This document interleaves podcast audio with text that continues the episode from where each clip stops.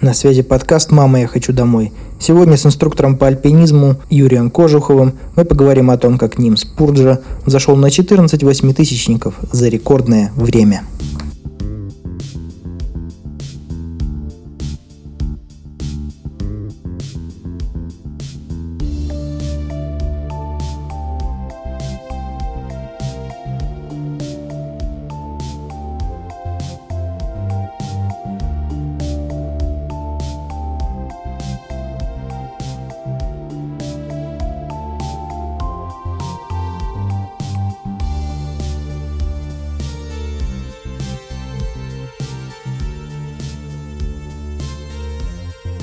А тут как бы ты не применяешь свои знания и умения, наоборот, увеличиваешь опасность в горах.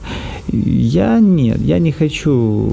Я считаю... Ну, кстати, я тоже, мы с тобой вместе были свидетелем, как одна э, особа, так и назовем, угу. э, перед восхождением на двойку Авиатау наколдырилась. Э, ну, это... И потом... Да. Потом это была Но проблема. Пять, пять, таблеток, пять таблеток ножку за раз закидывал. Как будто это поможет. Ну да, это не поможет. Да, если как-то, если почки отвалились, боржоми уже не помогают. Не надо, не надо. В горах и так хватает всяких э, усов тигра. И не надо их дергать за... Это, это я понимаю. И... Но, к сожалению, многие понимают. И хочу сказать, что альпинисты в большинстве своих случаев это не святые люди. И да, они так делают. Зачем? Блин, не знаю. Я так не хочу делать, я так не буду делать, я так не делаю. Я принял это решение. Вот как у меня есть знакомые, которые однажды принявшие решение никогда не выпивать, если он садится за руль. Вот, хотя бы там стаканчик пива, все, человек не садится, никак ты не затащишь. Он профессионал своего дела, дальнобойщик, молодец. Я тоже так не делаю. Но вот Нимс сделал так и взошел, что победителей не судят. Это индивидуальная техника его. Я не, я не хочу, чтобы люди, которые не имеют подготовку Нимса, делали так, потому что что, люди обычно же делают как? Поверхностные знания набирают и пытаются быть похожими на своих кумиров, а именно я буду делать так, как и он, тоже сейчас вот бухну и завтра на гору пойду, или я буду там еще, чтобы зайти на гору, нужно одеваться как Нимс, вот в эти же снаряжения, в это же снаряжение, в эти же фирмы. Это как карго-культ какой-то, да? Да, то есть быть похожими по поведению. А лучше бы люди были похожими по поведению, вот то, что он до этого бегал каждый день по двадцать километров с тяжелым тридцатикилограммовым рюкзаком. Э, нет, тут уже меньше желающих Блин, будет. Ну, нет, Юр, ну как это двадцать? Это надо рано вставать. А так? Это надо, это надо заставить. Заставлять себя бегать эти двадцать километров, а тут ты, ну, тут просто бухнуть надо и да, пойти. И, то есть можно быть похожим на Нимса, э, в, либо плавать, бегать и работать, что является тяжелой дорожкой, либо одеть такую же курточку, бухнуть и вперед. Вот. Но к чести, наверное, Нимса, я думаю, что это был один из, из э, пунктов, когда исключает, э, то есть это не всегда он такой, далеко не всегда, я думаю, это один раз, два, но не более. Я думаю, он, пожалел, я думаю, он пожалел, что он ну, не подлечился и с похмелья пошел. Ну... Я думаю, да. Я думаю, просто если это на камеру не было сказано, то где-то внутри в себя обязательно. Я обычно не додумываю мысли людей, но когда тебе плохо, ты понимаешь, что ты в этом виноват. Не обстоятельства, не гора, не другие люди, а именно ты в этом виноват. Ты где-то внутри себя думаешь, а, блин, зря это тех пять бутылок было лишних, конечно. Третья гора – Канченджанга и уже вторые спасы, на который он идет, остается, участвует. Но если в первом случае они человека более-менее благополучно спустили, он умер уже там в больнице от последствий э, горной болезни, то здесь человек скончался у него буквально на руках. потому что им нужен был кислород, и никто не хотел приходить к ним на помощь, а у них уже силы закончились, все закончилось. Угу. Ну, не, сколь, не столько не хотел к ним прийти, сколько не могли. То есть люди, которые находятся там в базовых, э, в стартовых лагерях, там лагерь один, два, три или там четыре, они, ты как бы хочешь, но ты понимаешь, что ты не сможешь. То есть, ну да, по-человечески все, ну я, я уверен, что никто там не желает никому смерти. Просто все понимают, подним, если я поднимусь вот сейчас, то я там останусь. Либо второй вариант еще бывает, что э, я поднимусь, я помогу, но тогда не смогу сам зайти, потому что ограниченный отпуск, ограниченные финансы или ограниченное количество кислорода. И тогда, да, люди, бывает такое, что люди ставят на чашу весов э, успешность своего восхождения и жизнь другого. Бывает такое. Ну вот здесь, как бы, казалось бы, одно дело у тебя там отпуск, да, пусть, на который ты там много лет копил, и вот тут может случиться неудачно, а другое дело, когда ты замыслил наисложнейший проект всей своей жизни, заложил дом и потратил кучу времени и сил, занял, влез в долги, и ты ставишь под угрозу непрохождение вот этот... такой проект, чтобы оказать помощь. Даже, даже если ты заложил дом, даже если ты под, все свои деньги вложил в какой-то проект, это абсолютно нету гарантии, что ты, что твой проект будет успешный. Это одна из ступеней. Поэтому какой бы проект ни строил, обязательно нужно знать, что нету стопроцентной гарантии. Стопроцентная гарантия сложнейшего проекта, если ты не сомневаешься, значит, скорее ты недооценил э, трудности, которые могут возникнуть. Но ведь он же здесь намеренно, у него и так много, да, mm-hmm. ступеней, которые усложняют проект, а он намеренно его еще усложняет. Да, молодец. Молодец. Ну, что могу сказать? Дай бог, чтобы и в будущем сила гидов на высотных восхождениях соответствовала Нимсу, чтобы они могли, да, свободно, вот как мы людей стаскиваем с Эльбруса. Мы же тоже, когда работаем на Эльбрусе, со стороны кажется, что там гиды творят чудеса, да, когда, а ты живешь в этом, ты акклиматизировался, ты работаешь, то, что казалось раньше невозможным, становится возможным. И люди, которые приехали неделю-две, естественно, для них это еще невозможно. Но мы гиды, мы обязаны не рисковать жизнями людей, мы обязаны, видно, что тяжело человеку, и его стаскивать. Просто, как просто, то, что для нас является обыкновенной работой, тяжелой, ответственной и опасной работой на Эльбрусе, высоко, люди, родившиеся там, в Непале, да, для них это тяжелая, ответственная работа на более высокой горе, на самой высокой горе, на самых высоких горах мира, горах мира. Вот. Если они поступают себя по-человечески, ну, честь им, хвала, я только, я за такой альпинизм. Ну, мне кажется, для этого и, чтобы шерпы, да, себя так вели по-человечески, то и к самим шерпам те клиенты, которые альпинисты приезжают, точно так же должны относиться с уважением и понимать, что это, то, это что вот ты правильно сказал, это колоссальный труд. Потому что, собственно, это озвучивает и сам Нимс в ходе фильма, что некоторые люди заходят там на восьмитысячники, там фотографии, говорят, это вот я и вот мой там шерпа там. А, и даже им имен их не знают, не помнят. Хотя этот человек провесил тебе перила, готовит тебе еду, несет снаряжение, палатку, в которой ты будешь спать, надевает тебе ботинки, застегивает кошки, все делает, ну, если ты там, да, не мега-спортсмен.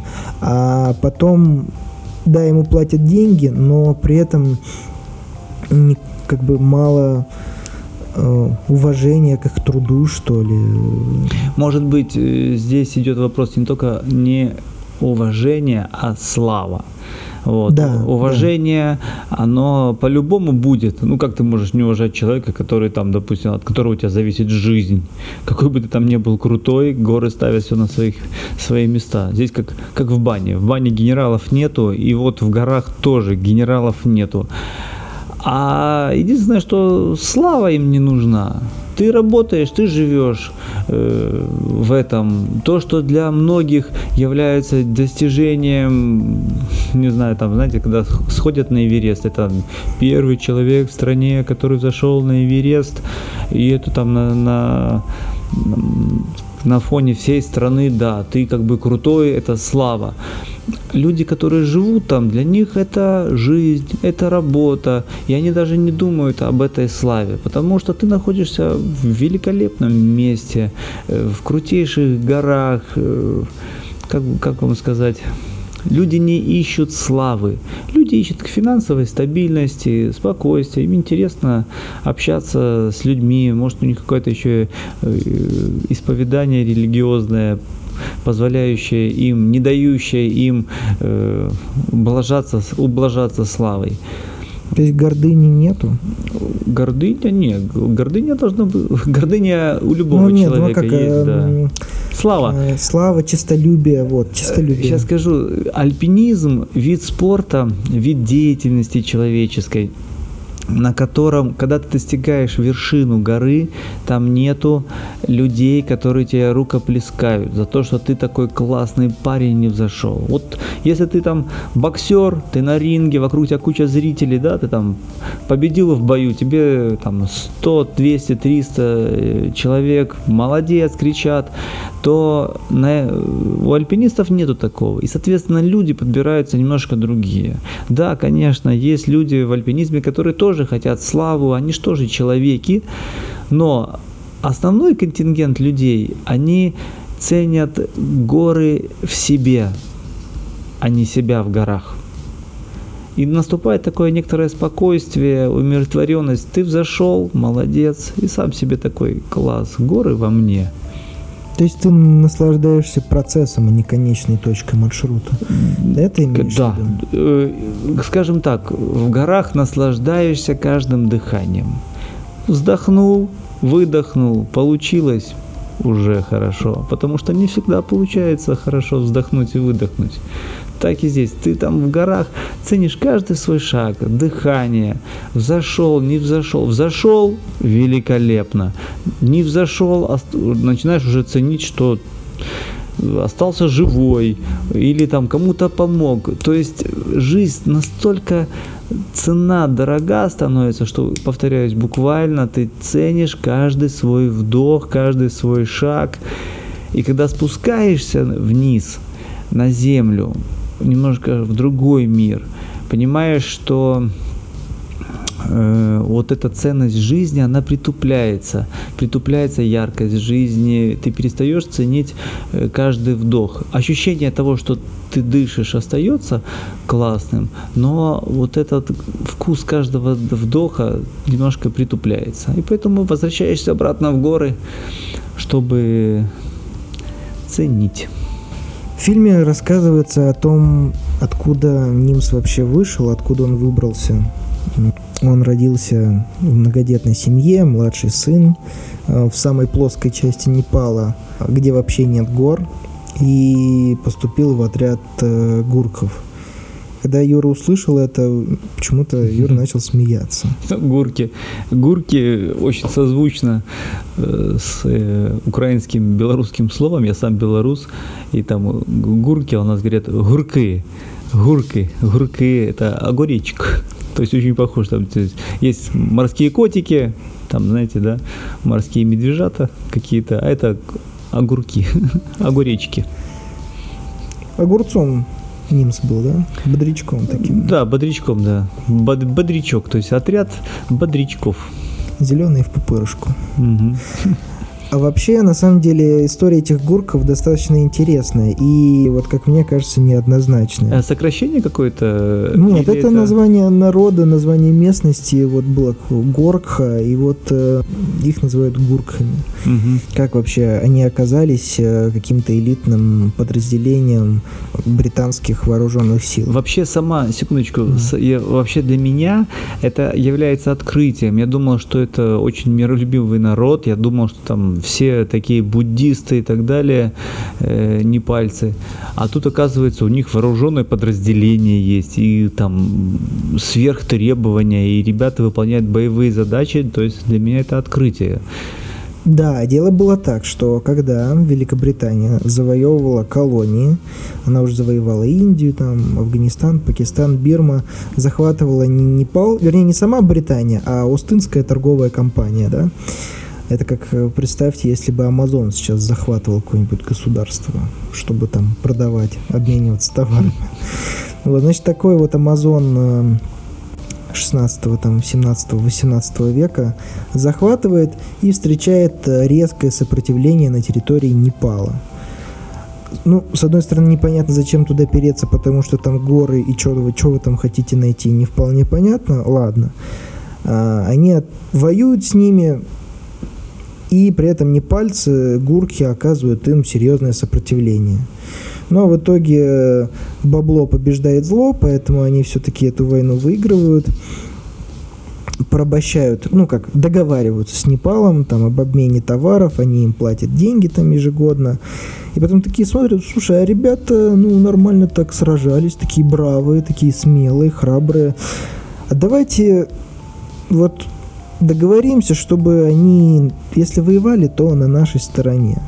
И стали набирать из добровольцев непальцев таких вот специальных воинов, формировать из них отряды, части, которые потом участвовали в подавлении колониальных восстаний тех народов, которые боролись за независимость. Восстание сипаев они подавляли, восстание там сикхов.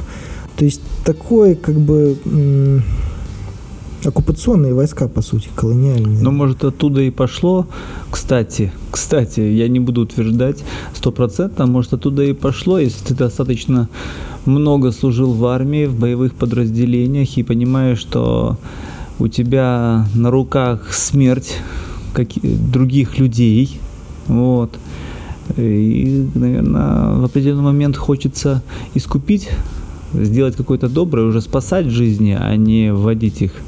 Вот, а не лишать жизни. Кстати, Поэтому... тоже вариант. Я, кстати, об этом вообще не думал. Ну, да. Интересная версия. Ну, это как, мне кажется, как еще, знаете, как если ты был, осознавал, так сказать, свою грешность, уже где-то под определенный момент жизни хочется меньше грешить и как-то искупить подобные вещи. Вот. Ну да, и все-таки возвращаясь к этим гуркхам, Непал независимый, но, по-моему, он входит в Содружество стран Великобритании. И до сих пор гурки являются там, спецотрядом исключительно из непальцев, которые не просто как наемники считаются, они просто ну, как еще одна часть вооруженных сил, как вот флот, авиация и вот гурки. Но само вот этот шлейф исторический, да, вот помимо того, что подавление колониальных восстаний, они участвовали и в Первой мировой войне, воевали с турками, и во Второй мировой войне они воевали с немцами в Африке. Причем забавный момент такой, м- рассказывают, что гурки, непальцы, они же невысокого роста, угу. Поэтому британцам было сложно вместе с непальцами воевать вместе, потому что непальцы роют окопы под себя, а британцы под себя. Значит, когда одни выходят в атаку, то британцы приходят и приходится там сжиматься, чтобы их там не подкосило. А когда британцы роют под себя, потом туда приходят непальцы, они потом, не знаю, коробки, ящики ищут, что нормально стреляют. Один раз даже такой случай я вычитал, что э, сорвали атака гуркхов, которые там шли в атаку, потому что увидели, как спариваются два верблюда. И они в такое ухаха улетели, что сорвалась атака просто. Своеобразное чувство юмора такое. Но вот я даже не знаю, вот, Юр, ты вот из Беларуси, вот Не знаю, правильная ли это аналогия или нет, вообще можно ли так говорить, но у меня первая ассоциация с гуркхами – это вот как, когда немцы пришли во время Второй мировой войны и стали создавать свои там оккупационные войска, там зондеркоманды из местного населения и использовать их для подавления там партизанского движения, там бунтов и так далее. Это вот как если бы сейчас мы брали бы там ветеранов тех отрядов или наоборот стремились бы, считались бы элитным попасть вот в такие отряды. Хотя уже Индия независимость обрела, Непал там независимое государство. Ну, не при, знаю. Э, при определенных технологиях политических можно, конечно, людей, доведенных до безысходности, они же хотят выбраться из этой бедноты, хотят зарабатывать, хотят, по большому счету, они хотят жить достойно. И э, военщина, она, естественно, дает людям определенных территорий э, возможность жить достойнее. Если, конечно, если, не, если забывать про то, что можно потерять свою жизнь, здоровье и так далее, то, в принципе, вариант нормальный. И это же всегда использовалось, да, э, спецподразделение из определенной, когда берут спецподразделения именно по какой-то национальной признаку, э, ну, или по вероисповеданию, или по взглядам, там, ну, не знаю, как по мне, возьми там доблестное там казачество, да, тоже с определенных территорий брали только определенных людей, они выполняли только определенные задачи, вот. Кстати, тоже интересная аналогия. Гурки это как каза- казаки какие-то такие. Ну, как по мне, тогда смотри. Ну, тоже... кстати, да, казаки, они же подавляли эти крестьянские бунты в царское время, да. То есть у них там определенная повышенная там лояльность, там смелость, бравость, они там сами живут и подавляют там всех, кого можно для во имя царя и отечества. Конечно, со стороны тех, кого они подавляли, у них, я уверен, абсолютно другое отношение к тем, кто их подавлял. А кто сейчас это помнит? Э, ну, потому, ну, естественно, их подавили, их э, убрали, естественно, они погибли. И, соответственно, у них потомков нету, они не помнят. А, я уверен, что а те, кто победил, они живы остались, у них есть потомки, и они помнят, что их там родители были очень достаточно ну, так великолепные вот, люди. Ну вот одно дело у тебя, вы подавляете кого-то, какого-то противника, там, который на тебя напал, или ты там хочешь что-то завоевать. Ну, мы ни к чему не призываем, не оцениваем.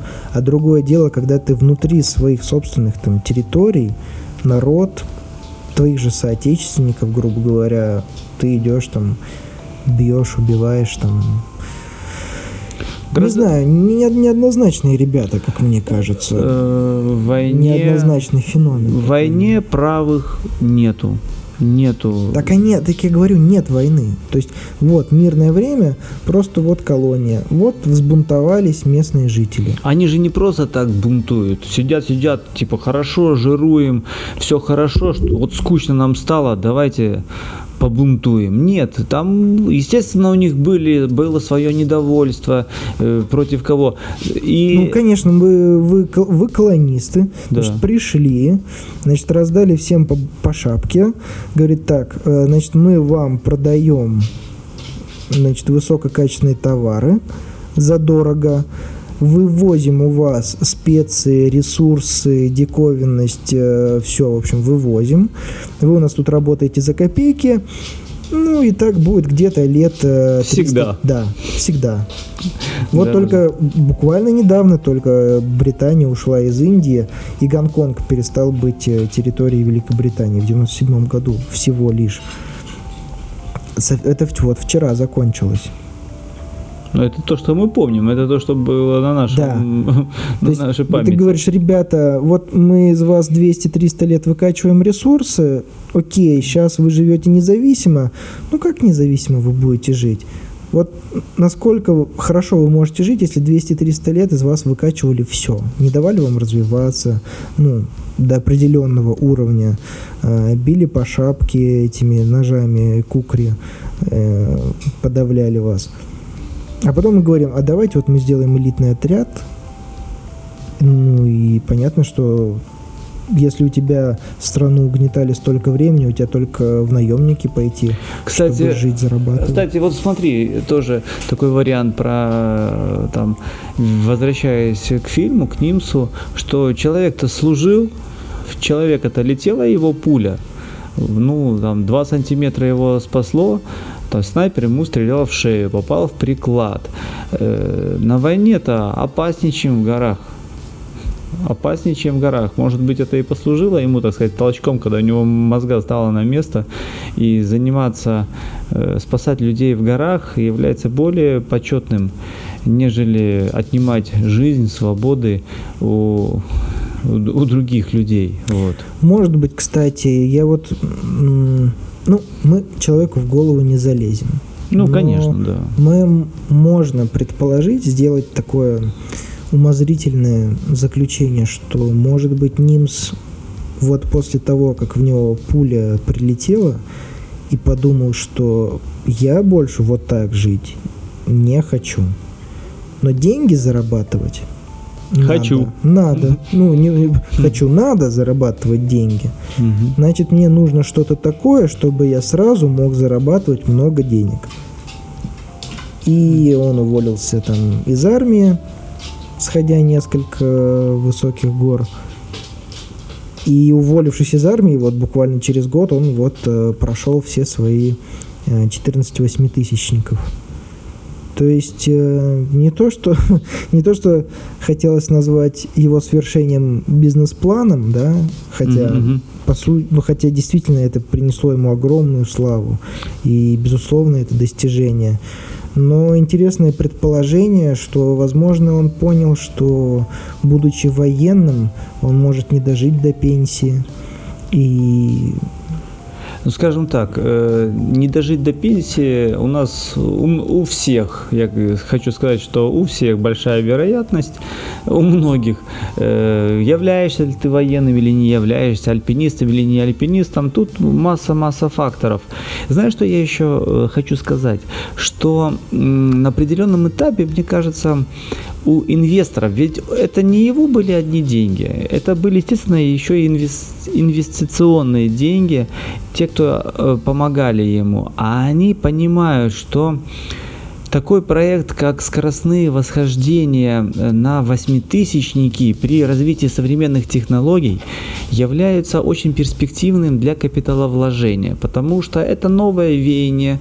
Люди, скорее всего, немножко поостыли к проекту восхождения всех высочайших вершин на каждом континенте, такому, то есть к проекту такому, как «Семь вершин», и что, скорее всего, следующий проект по появится четырнадцать вершин, вот, подразумевающих на восхождение быстрые коммерческие восхождения, те, э, которые уже провешены, провертолетчены, если так можно сказать, для людей, имеющих деньги, которые захотят повторить подвиг Нимса. Мне скорее всего кажется, что этот фильм вышел в преддверии именно вот появления и такого вот проекта. четырнадцать вершин, там, не знаю, за год, за два, за три, что-нибудь такое.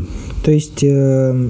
Если раньше, например, для богатых э, туристов, так скажем, э, была классная идея сходить э, семь вершин. Она и продолжает быть. Да. Это великолепная идея, но просто этому проекту уже более двадцать пять лет, как по, как по мне кажется.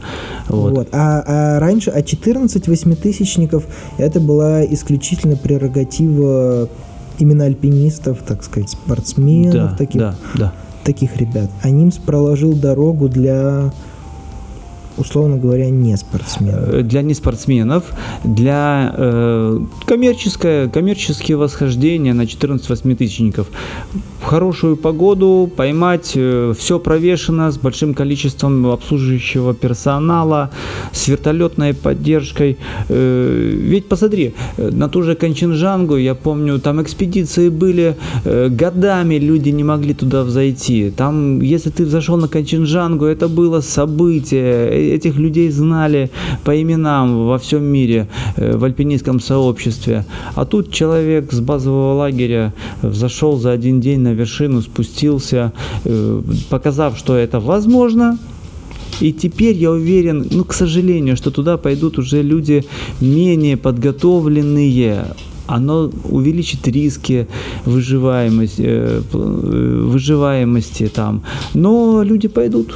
Люди пойдут. И этот, и этот проект, я уверен, что он будет продаваться. Обязательно будет продаваться. Ну, это логичный шаг.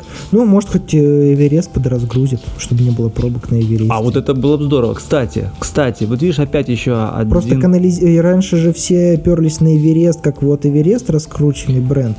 А теперь, да. может, они как-то распределятся. Вот, это еще один плюс к тому, что э, доказательство это моего предположения, что это будет новый проект. Потому что в последнее время, год-два, Эверест был слишком сильно перегружен. Э, огромный Огромные очереди стояли, и надо что-то делать. И я думаю, что какой-то умный человек такой, ага, а не сходить ли вот нам новый проектик замутить? Все сошлось. Все, все сходится. Ну, это, это теория мирового правительства, глобального заговора. Мы не утверждаем, что оно так, но...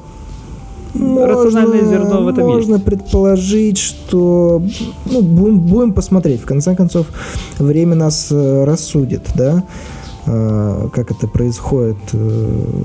Если появится такой проект, значит, ну, мы либо правы, либо мы это просто предугадали, что так произошло. Посмотрим, посмотрим. После Канченджанги до Улагири и Анапурны Нимс отправился на покорение Эвереста, Лхоцзе и Макалу. И на подходе к этой горе, вернее уже, когда он там оказался в базовом лагере, оказалось, что на горе очень много альпинистов и целые альпинистические пробки образуются на маршруте. Mm-hmm. Я когда смотрю вот на эти пробки, это просто невероятно. Это не то, что шоссе, огромное количество людей. Э, такое ощущение, что это базар, пробка. Э, это как, не знаю, на Тверской в Москве идешь, когда э, в, в, днем, то ну, там это, примерно ребят, столько те, кто, же. Те, кто в Москве едут, вот представьте, пробка вечером из, из Москвы в Химки на, на Ленинградке. Когда э, сорок-пятьдесят лет назад ходили на Эверест, это было, знаете, как один-два человека идут, там какая-то команда, э, экспедиционность, пропадает экспедиционность. Э, сейчас... С последними годами, с доступностью восхождения Эвереста, как для меня, да не обидятся люди, которые там были, не дай бог, не хочу не сказать никому плохо, но как вот у меня впечатление, это как, знаете, солдатская проститутка. Туда записываются на полгода вперед солдаты, которые идут к этой женщине, к этой горе, и ты знаешь, что там до тебя и после тебя. И пропал дух экспедиционности, отдаленности, недоступности. В этом есть свой огромнейший кайф, огромнейший кайф. Люди очень многие идут в горы для того, чтобы побыть одному, побыть э, в кругу своих э, друзей, без никого, отдохнуть от цивилизации. Ты приезжаешь туда, и все, там все те же. Ё-моё, я только что от вас уехал из города, а тут еще пробки посильнее, чем в городе. Из таких же дебилов, как и ты, пришли уединиться друг с другом. Да. Смотри, это они, получается, со стороны юга заходят, а там еще со стороны севера такая же толпа с Китая идет. Да-да-да. Ну, вариант один. Ну, вернее, вариантов несколько, как такого избежать. Не хотите пробок на маршруте? Лезьте свой маршрут, не идите по проложенному. Да, вариант. Да, маршрутов, ведь, ведь маршрутов масса. Во-первых, э, ну, во-первых, маршрутов масса. Гор же много красивейших, э, тоже очень много. Я вот очень часто в своих лекциях говорю, что, ребята, если, ну, ана- аналогии провожу, если человек самый высокий, самый высокий в мире, это не значит, что это будет самый красивый человек. Это не значит, что это будет самый интересный человек в мире.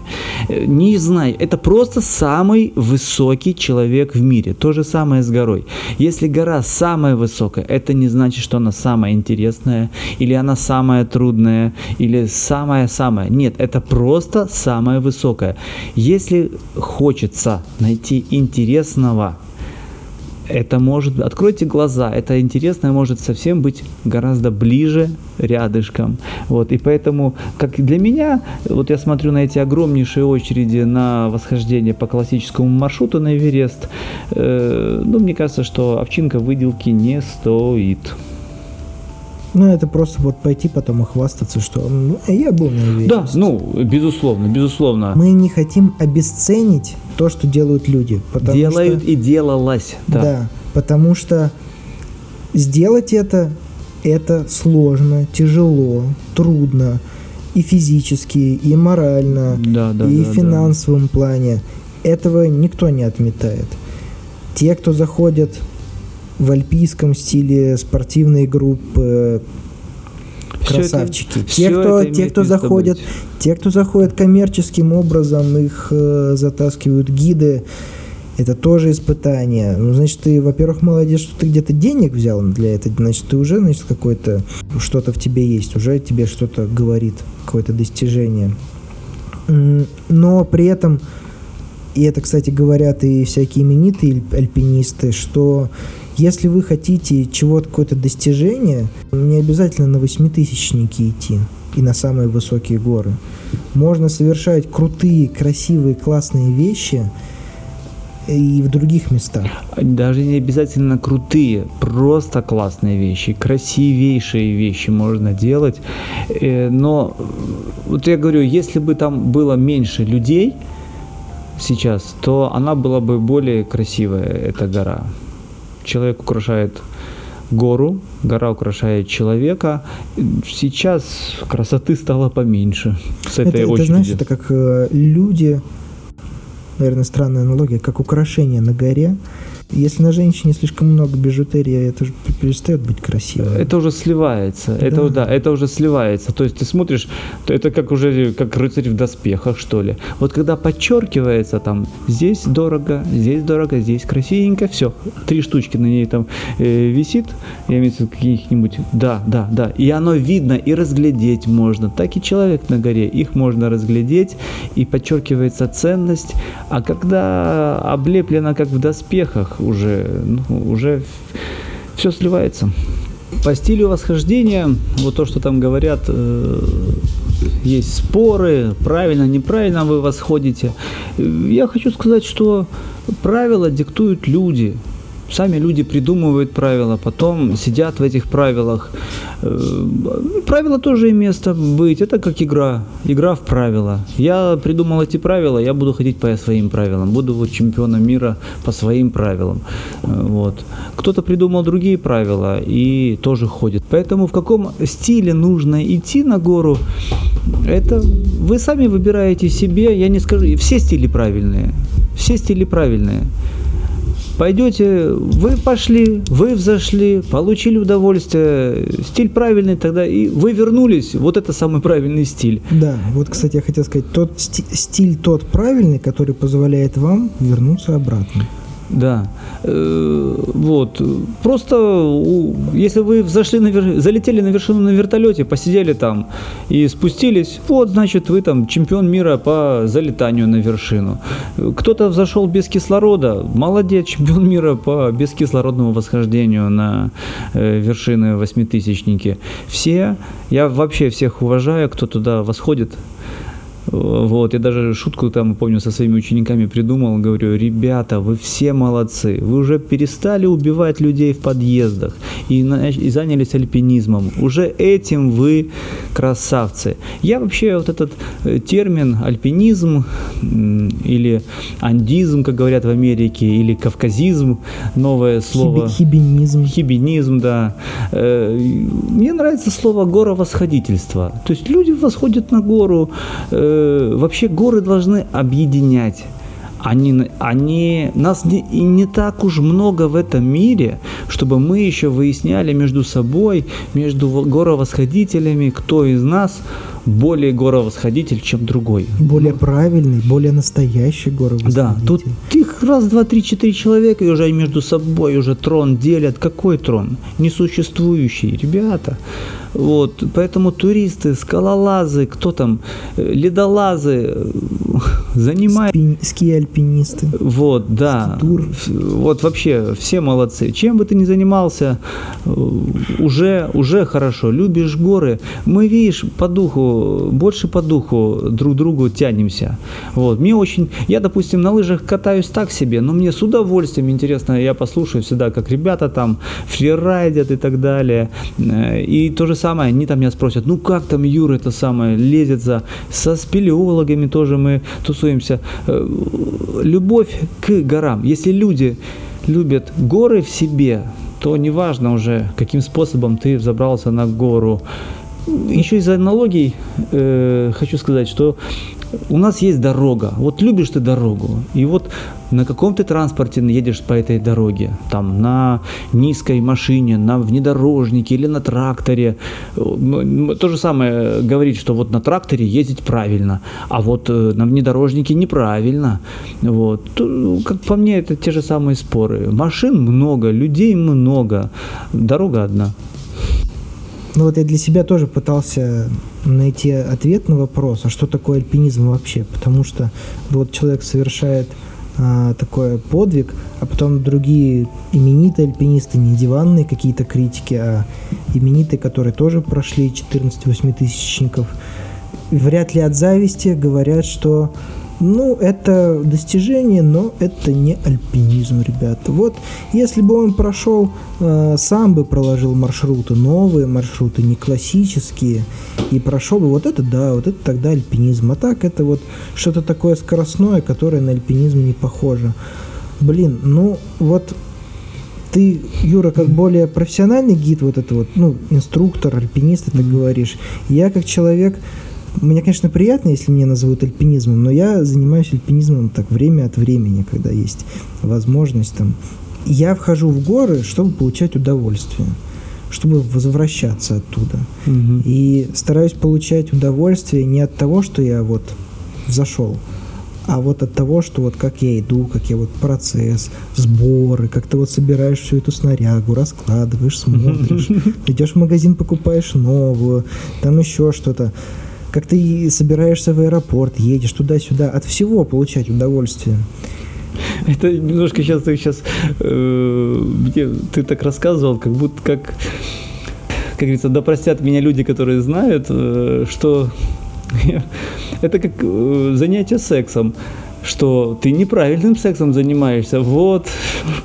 Как бы надо так заниматься. А ты говоришь, блин, главное в удовольствие получить. Если тебе э, в Если этом тебе деле... и горе кайфово от этого. Да, ты, раз, ты пока там ты готовишься к нему, раскладываешь все, все, что тебе надо. Хочешь, занимайся этим без всяких э, дополнительных, при... средств. дополнительных средств. Хочешь, там занимайся с дополнительными средствами.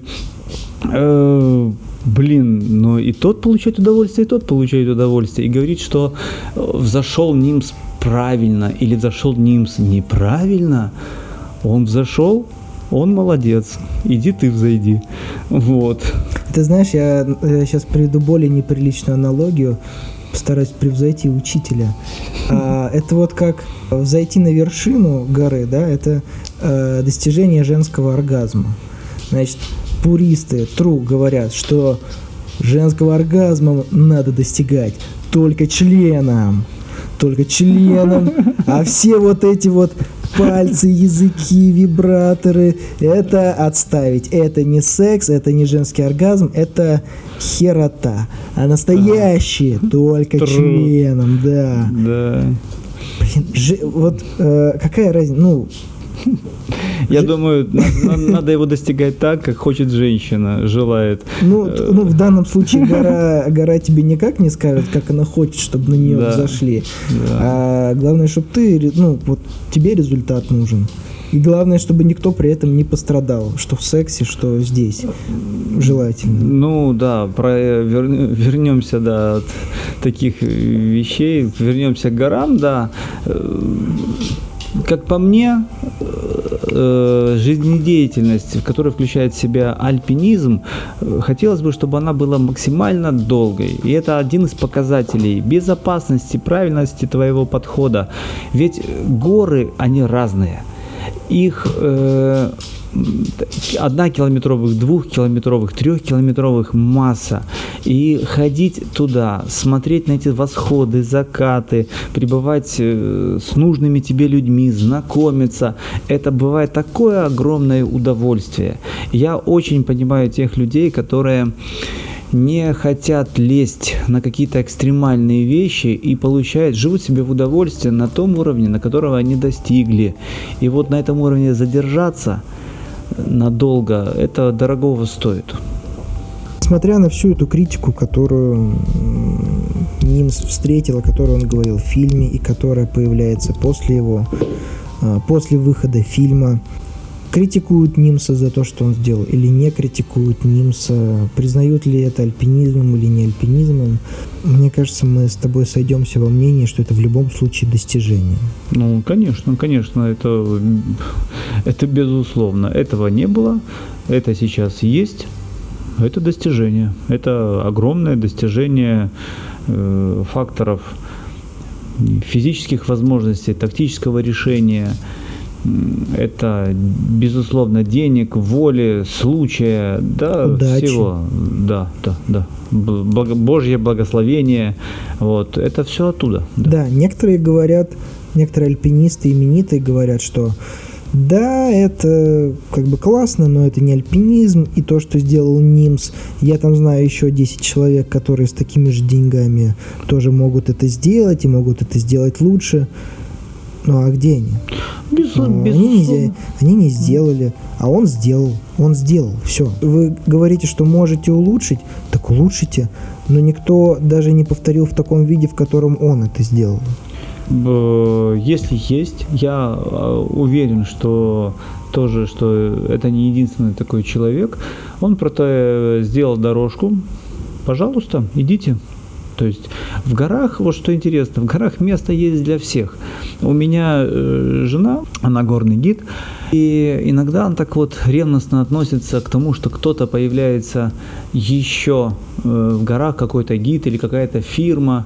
Э, я ей говорю, успокойся, занимайся своими делами. Даже если появится на этой территории десять таких фирм, как ты, вот, или двадцать, всем найдется место. Людей, которые могут заниматься горами, восходить, всем найдется место. И гор хватит, и дорожек хватит. Главное, чтобы не, не все встретились на одной и той же горе в один и тот же день, как это было на Эвересте. Поэтому горы, горы ждут. Да, и, наверное, хорошо иметь у себя в голове какой-то м- идеальный способ горовосхождения, который вот м- никто не найдется человека в мире, который скажет, что это неправильно. Идеал, к которому, нечто идеальное, к чему ты стремишься. Стремиться к идеальному надо, да? Но стремиться нужно в процессе того, как ты что-то делаешь, а не просто вот рассуждаешь о чем-то. С высоты дивана, конечно, можно много, много кого можно покрепить. покритиковать. Э-э, вспомнил только что мультик про Простоквашино. Неправильно ты, дядя Федор, бутерброды ешь. Надо колбасой на язык. М-м-м, неправильно ты Нимс ходишь. Правильно. Ты, ты, с бескис... ты с кислородом, а надо без.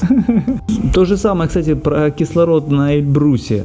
Надо его там использовать или не нужно там его использовать. Хотите, используйте, в зависимости от целей. Какая у вас есть цель, такая должна быть промежуточные задачи, должны быть и способы, способы достижения. Способы достижения цели. Если ваша задача пофотографироваться там на Эльбрусе красиво с минимальной затратой энергии, пожалуйста, берете там кислород, да и на вертолете можно.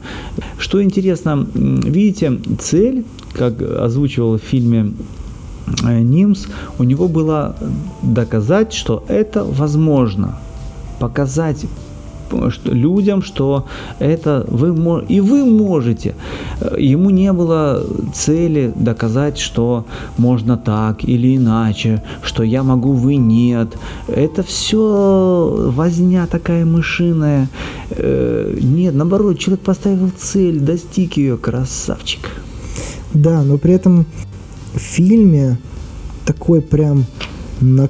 прям такой пафос, такой накал, заря... который заряжает тебя, что все отвернулись, но мы смогли провесить, и потом все по нашим следам прошли и также нелепо задирали ноги на вертикальном снегу глубоком, как и я, вместо того, чтобы идти каким-то другим удобным способом. Все отвернули, но мы пошли вперед. Я не говорю, что такого не было. Да, люди делают героические вещи, они не такие хорошие в кадре, как нам бы того хотелось, потому что, ну, извините, пока вы сорок восемь часов идете Эверест, Лхоцзе, Макалу, вы должны есть, ходить в туалет, по большой нужде, по малой нужде. Вы, конечно, можете напрячься и не ходить, но вы будете ходить. А как вы эту задачу будете решать? Ведь э, погадить на равнине и погадить на восьми тысячах – это две большие разницы.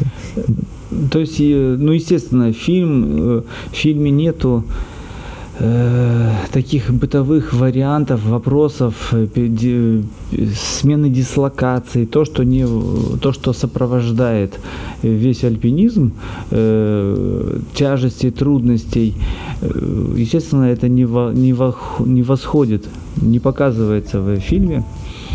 Да даже элементарно. Вот маленький момент был, когда они э, зашли на ка два, угу. Взошел Нимс, они провесили перила, и за ними пошли другие альпинисты. И вот там в фильме кадр съемки других альпинистов, как они на ка два, и мельком-мельком там проходит, э, в кадр попадает уз, узенькая полосочка блевотины, которую настругали там альпинисты. Потому что вот, вот вы вот это покажите, покажите, как людям плохо, по-настоящему плохо на высоте. Тогда это отпугнет потенциальных клиентов, которые будут выполнять программу четырнадцать вершин от этой программы. Надо показать все немножко более красиво. Посмотри, как они, кстати, идут. Они как профессионалы, они летят на гору, они легко, раз-два, раз-два, раз-два, и создается впечатление, что на восьми тысячах, да, ты раз-два, раз-два, раз-два.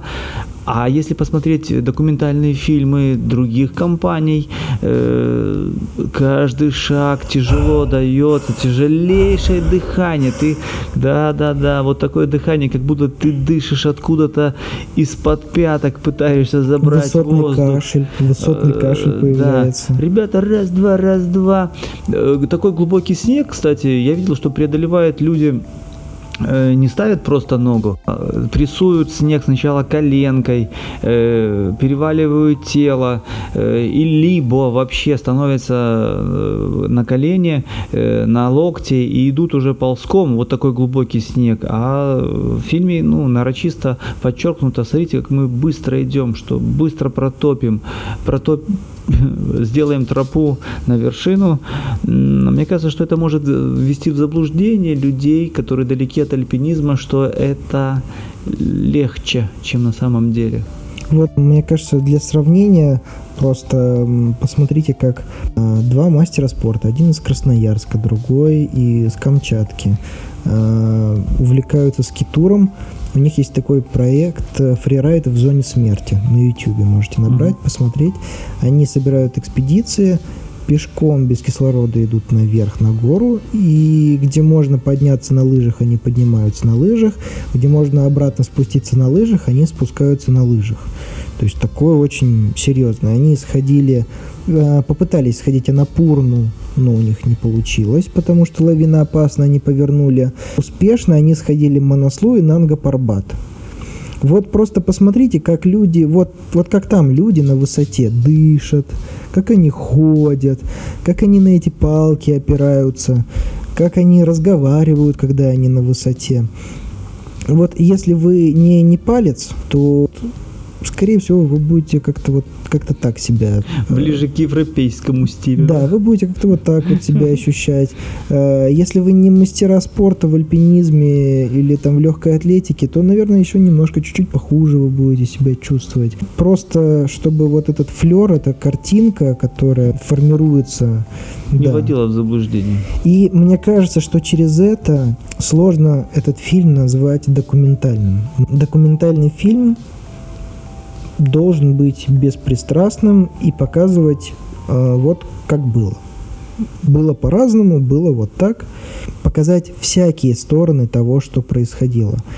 Здесь же как будто бы нам показывают только одну сторону. Было сложно, но я преодолевал, у меня была железная мотивация, железная воля, но мы шли вперед, и все отступали, но мы не отступали и шли вперед. И это постоянно не, меня, не сменяющаяся пластинка на протяжении всей, всего фильма больше выглядит даже как промо, промо-фильм, который рекламирует Нимса как гида, эверестовода, восьмитысячниковода и так далее. И если вы сейчас зайдете на сайт Нимса, вы увидите, что там продаются туры. Он выступает как гид, потому что деньги надо зарабатывать. Я даже сказал бы, отбивать деньги. Безусловно, это правильная практика, потому что деньги были заложены немалые и вложены в этот проект. Их нужно отбивать. И это правильно. Что... Да, мы здесь ни в коем случае да. не осуждаем да. Нимса за то, что происходит. Нет. Не нужно просто мягкое с теплым путать. Надо просто называть вещи своими именами. Коммерчески, да. Как выглядит как реклама, как реклама, как открытка, да. Вы можете сказать, ну подожди, он же говорит, что я хочу вдохновить людей на какие-то свершения, найти свой Эверест, как-то себя преодолеть. Да, может быть. Может быть, человека оттолкнет э, то, как вид, как э, люди блюют от э, высоты. Может быть, людей оттолкнет э, вид трупов, там, не знаю, на горе. Возможно. Но нет ли в этом какой-то подставы, что ты рекламируешь одно, рассказываешь об одном, а о другом ты не рассказываешь, не показываешь? Кстати, это в любом деле так. Ну, никто не будет ругать свой автомобиль, который ты очень любишь. Э, то же самое здесь. Он сделал хорошую вещь. Естественно, он ее хвалит, он ее рекламирует. И не покажет, не показывает пока то, что, как это тяжело. Как это тяжело, иначе это отпугнет. И, как и в любом деле, это, безусловно, вдохновит людей, но и привлечет с собой людей немножко далеких от альпинизма, которые подумают, что да, я тоже это могу, и смогу с такой же легкостью, ведь я бегаю каждый день, плаваю каждый день. Немножко, я уверен, что привлечет и проблемы определенные, вдохновит людей нужных, э, даст надежду людям ненужным там. Но при этом в этом нет никакого абсолютно осуждения Нимса за это.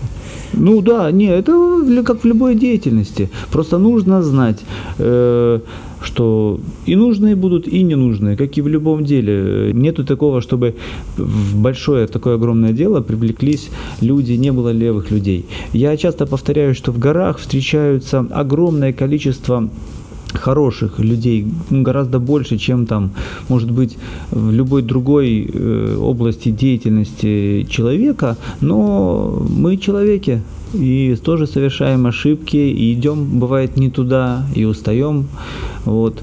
Э, каждый должен будет сам себе поставить реальную задачу, ее достичь и быть готовым к реализации этой задачи. Или быть готовым отступить. Да, а, да. Потому что это опасно для жизни. Вот они, видишь, там на К2. Вот над нами нависает ледник. Мы не пойдем. Она постоянно срывается, сметает там, они говорят, сметает веревки, команды сметает. И люди, так сказать, отошли назад, большинство, да. А он сказал, пойду. Он рискнул. Он рискнул, его не смело. Он зашел, спустился, молодец. Это не значит, что так будет со всеми. Да, это вспомните, не значит. Вспомните, сколько, вернее, даже так, вряд ли вы вспомните, сколько альпинистов э, погибло, которые рисковали ради какой-то вот цели, и про них, ну, будет какая-то заметка, сообщение. Погиб такой-то альпинист, он там чем-то рискнул, и вот он погиб. И все, это их э, тысячи таких альпинистов, которые э, рискнули, погибли, и все. Нимсу удалось, и это круто, молодец, удачный, но при этом у вас не должно создаваться ложного впечатления, что всем так везет. Ну да, да. Ну, как бы мы говорим о безусловных явных вещах, которые на поверхности. Спасибо тебе, Юрий Михайлович. Мне совсем не сложно было навернуть тысячи километров в сторону, дабы с тобой встретиться.